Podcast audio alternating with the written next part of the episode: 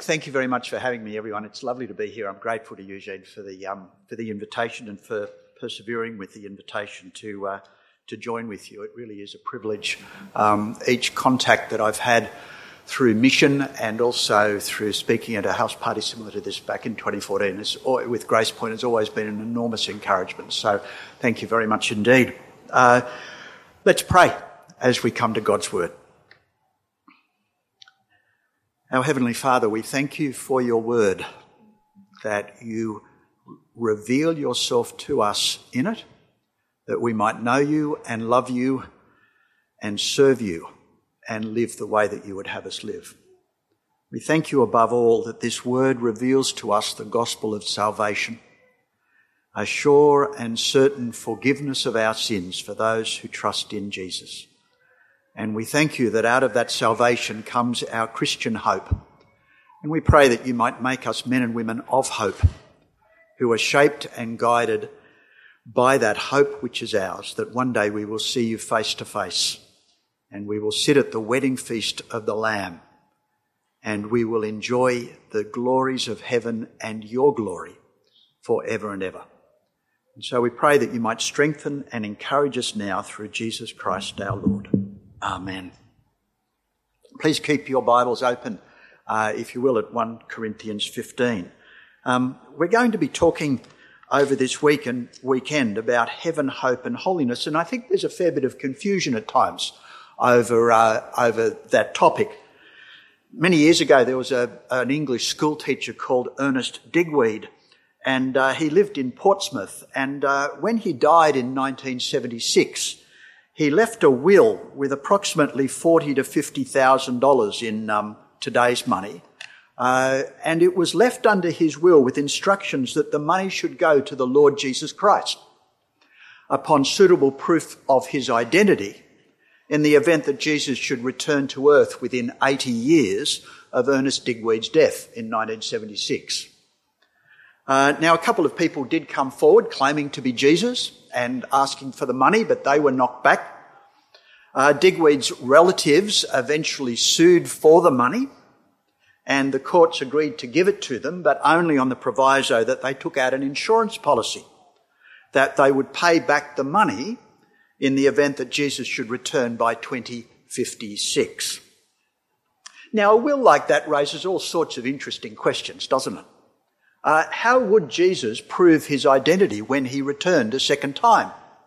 He wouldn't have a driver's license that was valid. He wouldn't have a passport. So how would you know that it was the Lord Jesus?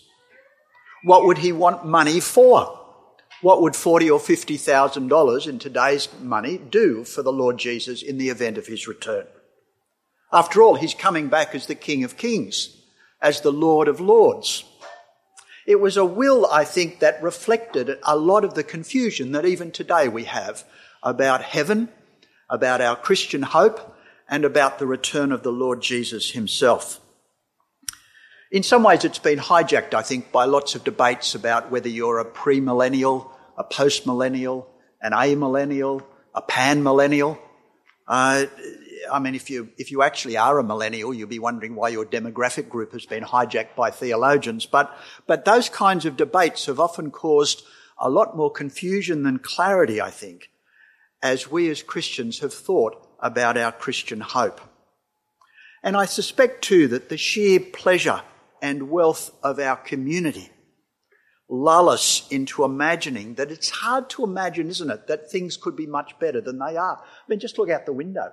It's okay to just look out the window for a very brief moment. Okay, everyone back looking at me, thank you. But you see, the sun's out. We live in a peaceful society. It is a beautiful world that we live in. We live in God's own country. And sometimes I think the pleasure and the wealth of our own Australian society lulls us into a sense of complacency. How could things get any better? So why do I need a Christian hope? C.S. Lewis used to tell the story of a beggar who was walking down the street, and as he came to a particular house, there was an open door. And on the step leading into the open door, there was a bowl of water and a loaf of bread. And the beggar, when he saw the bowl of water and the loaf of bread, fell upon them hungrily and thirstily. And he sat at the doorstep of the open door, and he ate the bread and he drank the water, and he thought that he had everything he could possibly hope for. But unbeknownst to him, if he had simply gone through the door, inside was a feast laid out that was fit for royalty. But for the beggar, he was far too easily pleased. And in some ways, I think that's perhaps true of us as Christians. J.I. Packer certainly suggests that as Christians we are far too easily pleased, that we have what he calls a misguided, misdirected, earthbound desire, that we think that this bowl of water and this bread that we eat is so good. How could we ever want more when in fact God has prepared for us in heaven a feast, a banquet that passes all of our imaginations? So it may be that as Christians we are far too easily pleased, and that is why we don't think too much about the glory of heaven. I think too sometimes we have been told that we need as Christians to be careful not to be so heavenly minded as to be of no earthly use. I don't know whether you ever heard that statement. It used to be told to me quite often when I was young, that you've got to be careful, Stuart, you must not be so heavenly minded that you will be of no earthly use. I think the idea behind it is that you'll be so focused on heaven that you actually will somehow not be of any particular help or benefit. You need to be more earthly minded. Nothing could be further from the truth, of course.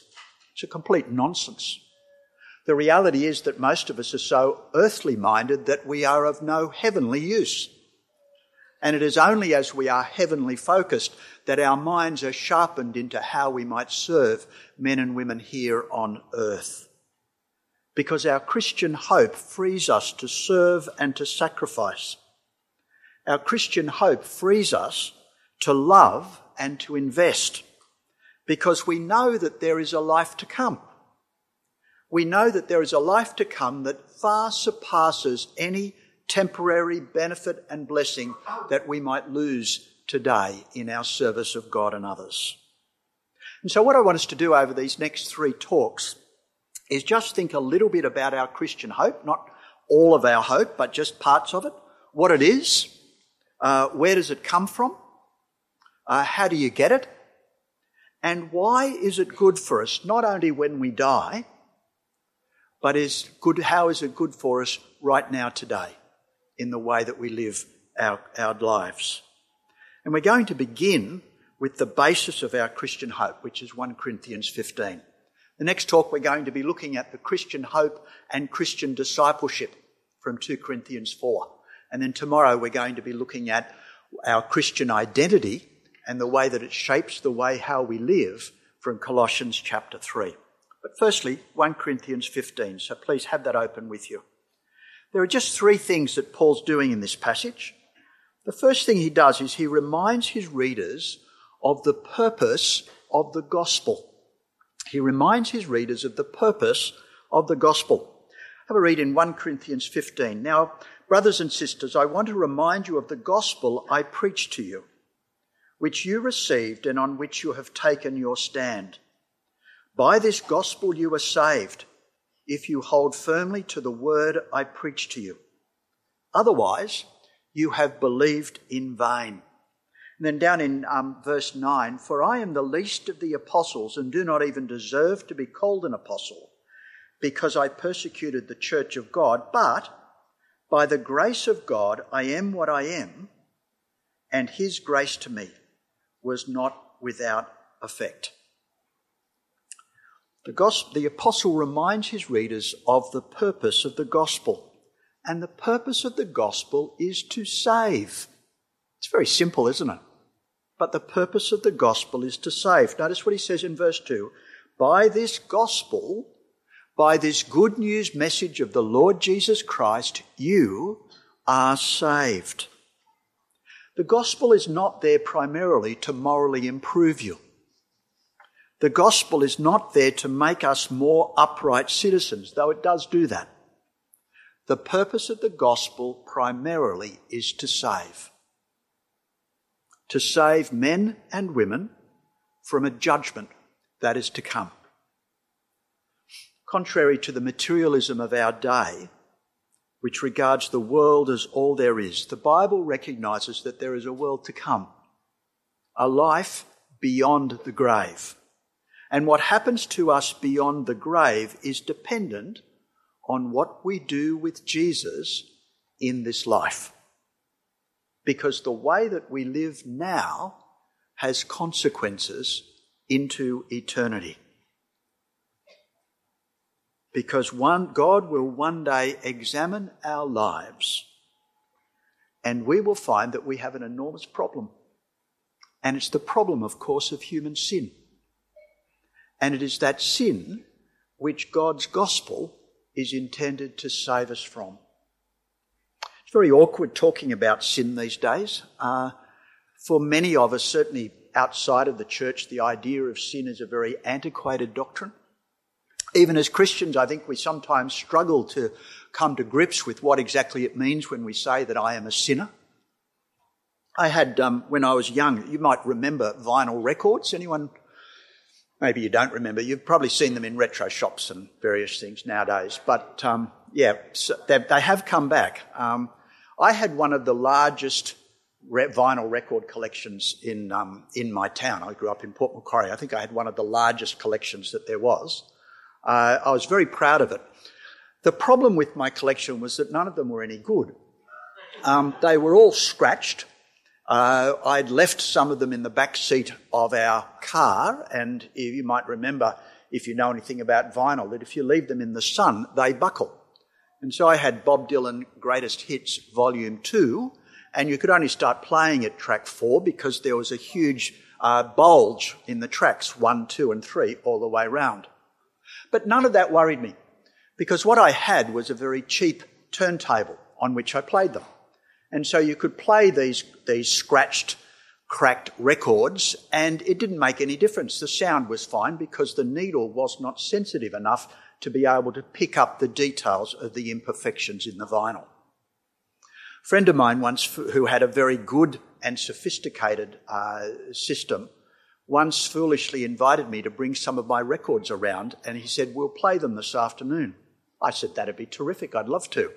So I gathered up some of my favourite albums, Bob Dylan and Procol Harum and a range of others, and I took them around to my friend's place, and he had one of those turntables where the needle has a little cap that used to protect it, and you would take the cap off and you would carefully blow it on. It was a nightmare, absolute nightmare. Every scratch and imperfection in my records came through his large speakers with crystal clarity. In fact, that's all you could hear. All you could hear was a sound of my records. Now, you see, in many ways, our lives are like that. When you play our lives out on the cheap needle and turntable that is comparing with one another, our lives seem pretty good. You don't really notice the imperfections. But when you play our lives out on the turntable that is God's perfect holiness, every scratch, every imperfection in your life comes through with crystal clarity. Because all have sinned and fallen short of the glory of God. And that's what the Bible means when it talks about sin. Against the perfect holiness of our God. Each one of us have lives which are so marred by our imperfections, by the scratches and the scars of our sin, that it is almost all that you can hear. And that is our problem, and it is why Paul is adamant that the gospel is good news, because it is the message that saves us from our sin, saves us from ourselves, saves us from God's anger against our rebellion, saves us from eternal destruction in hell. So he says, "Brothers and sisters, I want to remind you of the gospel I preached to you, which you received and on which you have taken your stand. By this gospel you are saved, if you hold firmly to the word I preach to you. Otherwise, you have believed in vain. Paul expands on this idea of being saved down in verses 9 and 10 when he uses himself as an illustration. For I am the least of the apostles and do not even deserve to be called an apostle. We know elsewhere in 1 Timothy chapter 1, he describes himself to Timothy as being the worst of all sinners, the chief of all sinners. He says, once I was a violent man, once I was a persecutor of the church, once I was blasphemous. And that description of Paul before he came to Christ is a pretty accurate one. In Acts chapter 7, he is this dark presence watching while Stephen is stoned to death and watching with approval as he sees Stephen stoned to death. In Acts chapter 8, we are told that he is going door to door, dragging Christian believers out of their homes, men, women and children, and throwing them into prison. He was a violent, persecuting, blasphemous man. And yet the gospel was sufficient to save even Paul, to cover his sin, his imperfections, his rebellion. Do you ever wonder whether God could forgive you? Are there things that have happened in your life that you're responsible for and you know about and perhaps nobody else knows about? But deep down, do you wonder, could God ever forgive me for this? It may be that you think if anyone else knew about them, they would not forgive you. But the question remains, could God forgive you? And the answer to that in the gospel is yes. Not maybe, not perhaps, not wait and see, but yes. Yes, you are forgiven because the gospel is good news because it saves you from your sin. That's why Paul says elsewhere it's like dynamite. It is that powerful to save. Sufficient to cover even the sins of someone like Paul, and sufficient to cover the sins even of you and me. Grace, as Paul emphasises over and over again, the free, unmerited favour of God, the grace of God given to us in the Lord Jesus Christ. Let me read to you from something that Martin Luther, who was the great German reformer of the 16th century, and Protestant churches, of course, we all have our genesis in his work. But let me read to you, it's a little bit long, but let me read it to you as to how he summarises it. Even if I lived and worked to eternity, my conscience would never be assured and certain how much it ought to do to satisfy God. For whatever work might be accomplished, there would always remain an anxious doubt whether it pleased God or whether he required something more. As the experience of all self-justifiers proves, and as I myself learned to my bitter cost. Even if I lived and worked to eternity, my conscience would never be assured and certain how much it ought to do to satisfy God. For whatever work might be accomplished, there would always remain an anxious doubt whether it pleased God or whether he required more.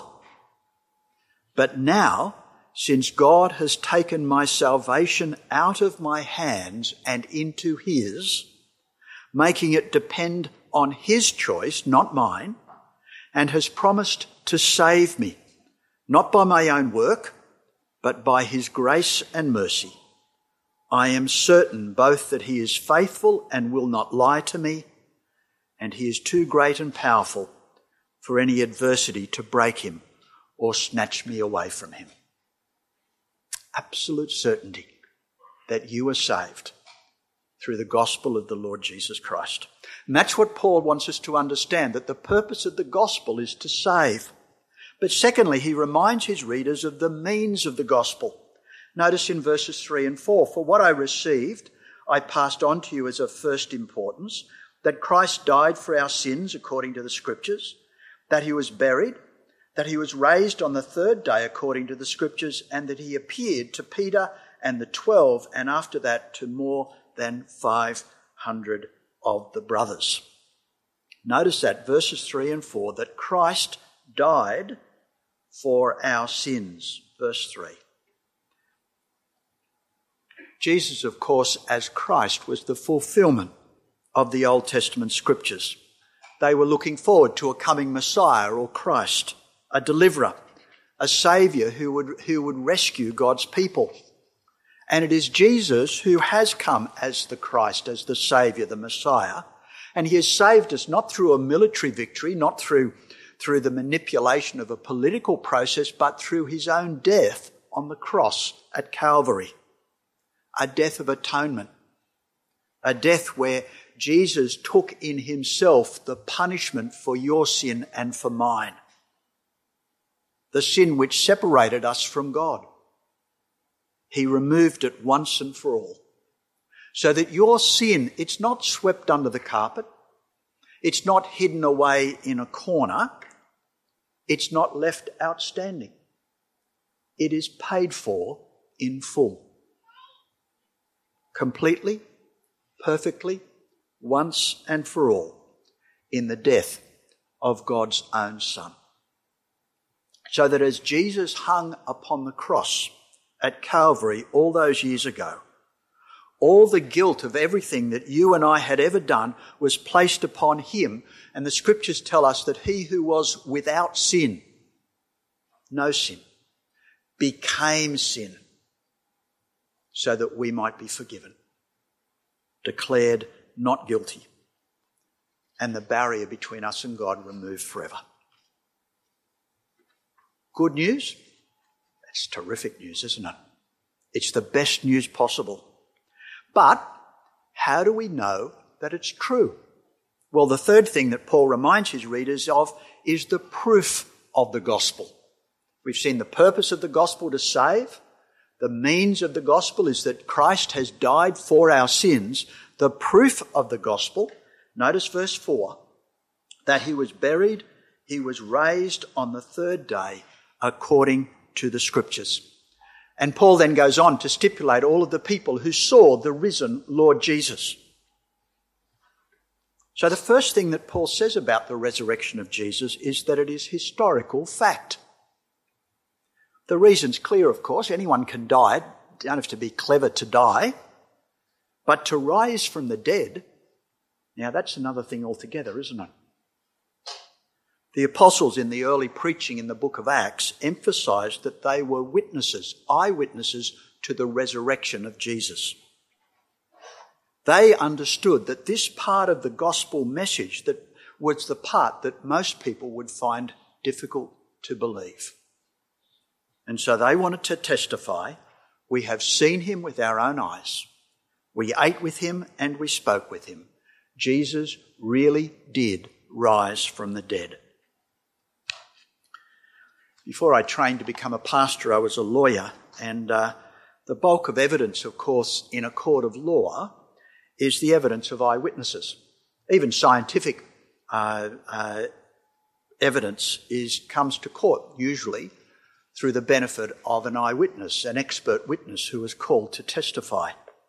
But that's how in courts of law we prove that something is true.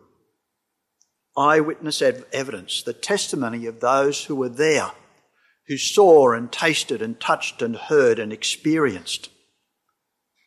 That is how we determine truth. And Paul wants us to understand that there is ample eyewitness evidence for the resurrection of Jesus from the dead. And so he says that Jesus, when he rose, he appeared to Peter, and then to the 12, and after that to more than 500, most of whom are still alive, even though some have died, then to James, then to all the apostles, and last of all, he said, he appeared to me on the road to Damascus. Tim Keller concludes that we are left with two hard-to-refute facts, that the tomb of the Lord Jesus was empty and that hundreds of people saw him risen from the dead. Now, Paul is emphatic about the historical evidence for the resurrection because he understands that if the resurrection of Jesus is not true, if it's a myth or wishful thinking, then without the resurrection of Jesus, the whole Christian faith crumbles and fails. Without the resurrection, there can be no hope for the future. Because Paul's second point is that the resurrection of Jesus guarantees that we are forgiven. Again, in verses 12 to 19, if it is preached that Christ has been raised from the dead, how can some of you say there is no resurrection of the dead? If there's no resurrection of the dead, then not even Christ has been raised. And if Christ has not been raised, our preaching is useless, and so is your faith. Corinth was full of problems, we know that. And one of the problems appears to have been that some were claiming that there was no resurrection of the dead. Perhaps they argued that it was a spiritual resurrection, but rejected the idea of a physical resurrection. Perhaps they denied in an afterlife altogether, that they were like many in our own communities who have a purely material view of life. You only live once, and when you die, it will rot, and that is the end of things. Paul summarises that way of thinking by saying, well, if that's true, down in verse 32, let's eat, drink, and be merry. Let's make the most of this fleeting world. Let's suck the orange dry, because death will soon overtake us, and it will render every way that we have lived meaningless and insignificant if there is no resurrection. Whatever their reasoning behind it, Paul rejects it. And his argument goes like this. He says, if you say that the dead are not raised, then what you're saying is that Jesus is not raised. And if Jesus is not raised, notice in verse 14, our preaching is useless, but so also is your faith. He says it again down in verse 17, if Christ has not been raised, your faith is futile. And just in case you missed it, he says, you are still in your sins. If Christ is not raised, then you've been saved from nothing. You see, if Jesus died and simply remained dead, buried, left in the ground for his body to rot, then like every man or woman before and since, Jesus has simply suffered the consequences of sin, which is death. There's nothing to indicate that his death was anything other than the same as your death will be or mine. So there can be no atonement for sin, no death in our place, no forgiveness. But by raising Jesus from the dead, God declared that his death was no ordinary death. By raising Jesus from the dead, God declared Jesus to be his own son, Romans 1. By raising Jesus from the dead, God declared that the sacrifice of Jesus in your place and mine was acceptable to God, and therefore your sins are truly forgiven. And the great consequence of sin, death, has been defeated because Jesus rose from the dead. The first fruits is how Paul describes it, of those who have died. Because the resurrection of Jesus guarantees that your Christian faith is true. The third thing is that the resurrection of Jesus guarantees that we also will rise from the dead. This is verses 20 to 28. But Christ has indeed been raised from the dead, the first fruits of those who have fallen asleep. When one of our daughters owned a little farm down just out of Yass for a number of years, and when she first bought it, there were a number of, it was winter, and there were a number of trees down there that were basically sticks. So they stood about this high, they had some branches, but they had no leaves, nothing on them.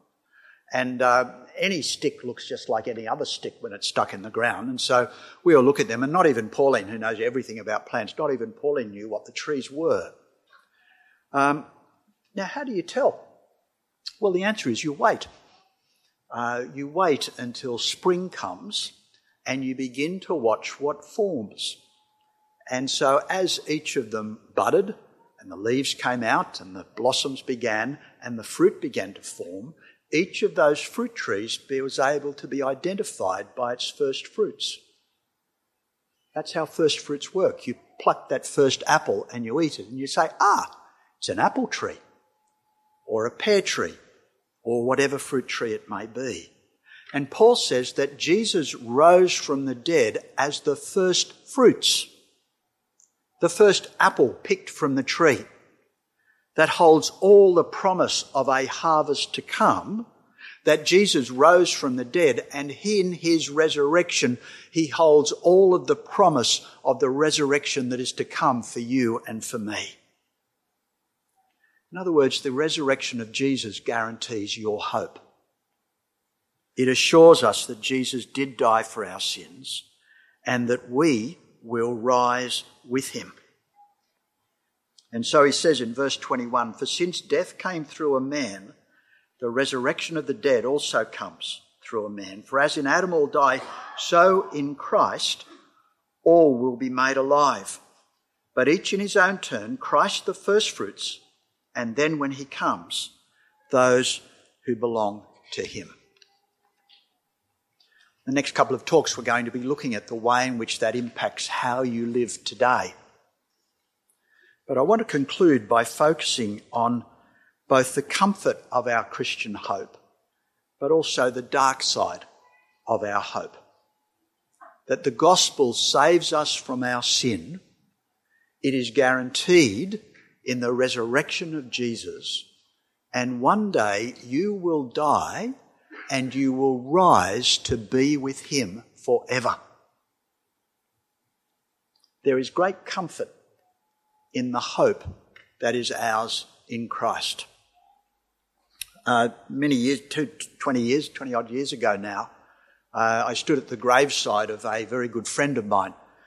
He'd been my best man at our wedding, and he was 40. He was diagnosed with cancer in February, and he was dead by July. It was a savage reminder. The rain had been pouring down in Sydney for weeks and weeks at that stage, so wet that at the sides of the grave were falling in as we stood around the graveside and conducted the funeral service. As I trudged back from the graveside, I thought how achingly sad was Greg's death. But there was no despair. Never was resurrection hope so real, because resurrection hope gives us comfort that death is not the end, but there is life to come. And it brings great comfort for those who die in Christ. It brings great comfort for those of us who remain, that there is a life to come, that no matter how short this life may be cut, or how long it may be, there is a resurrection hope that cannot perish, spoil, or fade, but is kept for us in heaven. It is a hope in times of suffering too that brings us great comfort. I've always loved the story, I read it many years ago, about a missionary who was working in West Africa. And at the time there was quite a number of very impoverished refugee camps near where he was ministering. And in the morning he had been visiting one of those camps, and he had seen just a little bit of the terrible tide of human suffering that was there. And in the afternoon he was lecturing students on the return of the Lord Jesus. And he was dealing with that passage in 1 Thessalonians where we're told that with a great shout the Lord Jesus will return. And one of his students put up his hand and he said, "What's he going to shout?" And the missionary said, "I'd never been asked that question. I'd never even thought about that question. What's he going to shout?" But then he said, "I thought about the visit that I had made that morning to the refugee camps. And I thought about the dislocation and the suffering and the disease and the hunger that I had seen there that morning. And I said to the student, he will shout, enough. Enough pain, enough heartache, enough suffering, enough death, enough when Jesus returns. No more tears, no more crying, no more grief, no more pain. Justice will be done, and the savagery inflicted by sin will be ended forever." Tim Keller tells of a lady in his church who was chronically ill, And whenever she was asked how she was, she replied, "Nothing the resurrection won't cure." There's great comfort, isn't there, in Christian hope? But finally, there is a dark side to Christian hope. Paul only alludes to it in chapter 15 of 1 Corinthians. He's more explicit, if you go over in your Bibles, to 2 Thessalonians chapter 1. He says in verse 6, "God is just. He will pay back trouble to those who trouble you and give relief to you who are troubled, and to us as well. This will happen when the Lord Jesus is revealed from heaven in blazing fire with his powerful angels. He will punish those who do not know God and do not obey the gospel of our Lord Jesus. They will be punished with everlasting destruction and shut out from the presence of the Lord and from the majesty of his power." That's the dark side of our Christian hope. It's why when we sing songs that rejoice in heaven and rejoice in the hope that is ours, those songs must always be tinged with a sadness for that judgment which will come upon those who do not know the Lord Jesus. Because God is not mocked.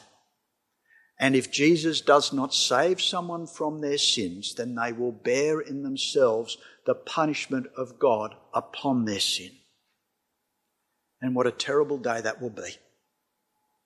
Revelation says that it will be, people will call on the very rocks of the mountains to fall on themselves.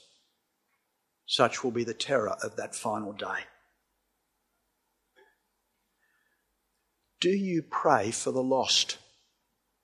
Because your Christian hope must drive you to your knees to pray for those who do not yet have such hope. It was Jesus who told us to pray that the Lord of the harvest might raise up workers. Paul, who spoke about how blessed are the feet of those who bring the gospel of good news. Do you pray for the lost? Do you pray, "Lord, take me and send me. Use me to speak to others of the Lord Jesus and his gospel of grace"? Does the hope of heaven bring you comfort? But does it also remind you of your responsibility to pray and to proclaim and to go? So hope. Let me conclude by reminding you about, there's a guy called Richard Baxter who was a 17th century Christian leader, known as a Puritan. They were very, very methodical people, the Puritans. They organised systems for everything in terms of their Christian life. He was a very effective pastor in a little village called Kidderminster, and his model of pastoral care is followed even today by many. But he was a dreadful hypochondriac. Often he thought he was dying. Most of his life he thought he was about to die. It was just the way he lived. In 1646, he lay ill and expecting to die. He didn't, but he expected that he would. And so he set himself to spend half an hour every day meditating on heaven. He would take up the many passages of Scripture about heaven and he would meditate on them, store them in his heart and mind, reflect on them, pray over them. He wanted to make himself heavenly minded for the heaven that he would one day enter. J.I. Packer called such meditation heartwarming, head-clearing, invigorating discipline. I wonder if you do that. Maybe you're not a Puritan, you don't want to spend half an hour every day. Do you spend half an hour a week reflecting on heaven, on all those glorious images that the Bible have as a wedding banquet? A place where the lion will lie down with the lamb, a place where there will be no more tears or grief or crying or shame, a place where, as Paul says in Romans 5, the glory of God will be revealed. The very godness of God will be made known in heaven. His mercy and compassion and grace and justice and faithfulness and kindness and gentleness and majesty, that all of those things will be made known when we see him face to face in heaven. Perhaps the reason why we struggle to be encouraged by hope is that we simply don't think about it enough. So let me encourage you, be a Puritan. Be ordered, disciplined, methodical and painstaking in the way that you approach heaven. J.I. Packer said that our Western worldliness dulls our sense of God at every point, and where the sense of God grows dim, thoughts of heaven grow dim also. But the antidote is to spend time reflecting on your heavenly hope. Let's pray. Our Father, we do thank you for our hope. We thank you that it is made certain in the Lord Jesus Christ, who not only died for our sins, but was raised to new life. We thank you that it is a hope that brings us comfort and encouragement. And we thank you that it is a hope which drives us to pray for those who are lost. Help us to reflect upon it, we pray, that we would not be so earthly minded as to be of no heavenly use, but as our hearts and minds are fixed upon heaven, so you might enable us to live well for you today. Through Jesus Christ our Lord. Amen.